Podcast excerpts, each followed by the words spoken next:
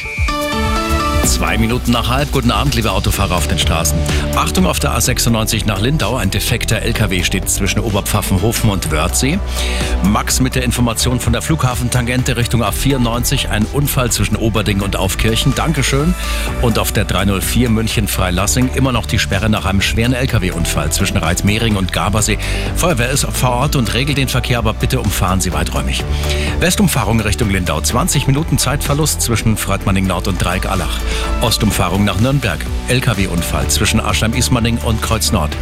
Dann haben wir den Ring zwischen Luise-Kieselbach-Tunnel und Tübinger Straße, zäher Verkehr. Hier ist die rechte Spur gesperrt, Grund dort eine Baustelle. Dann haben wir noch im Landkreis München die Hohenlindner Straße zwischen dem Abzweiger nach Heimstetten und Feldkirchen, zäh nach einem Unfall. Und jetzt geht eine Demo los von der Weinstraße und Rindermarkt weg.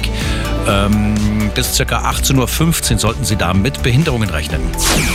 Und das sind die aktuellsten Blitzer in München und der Region. Im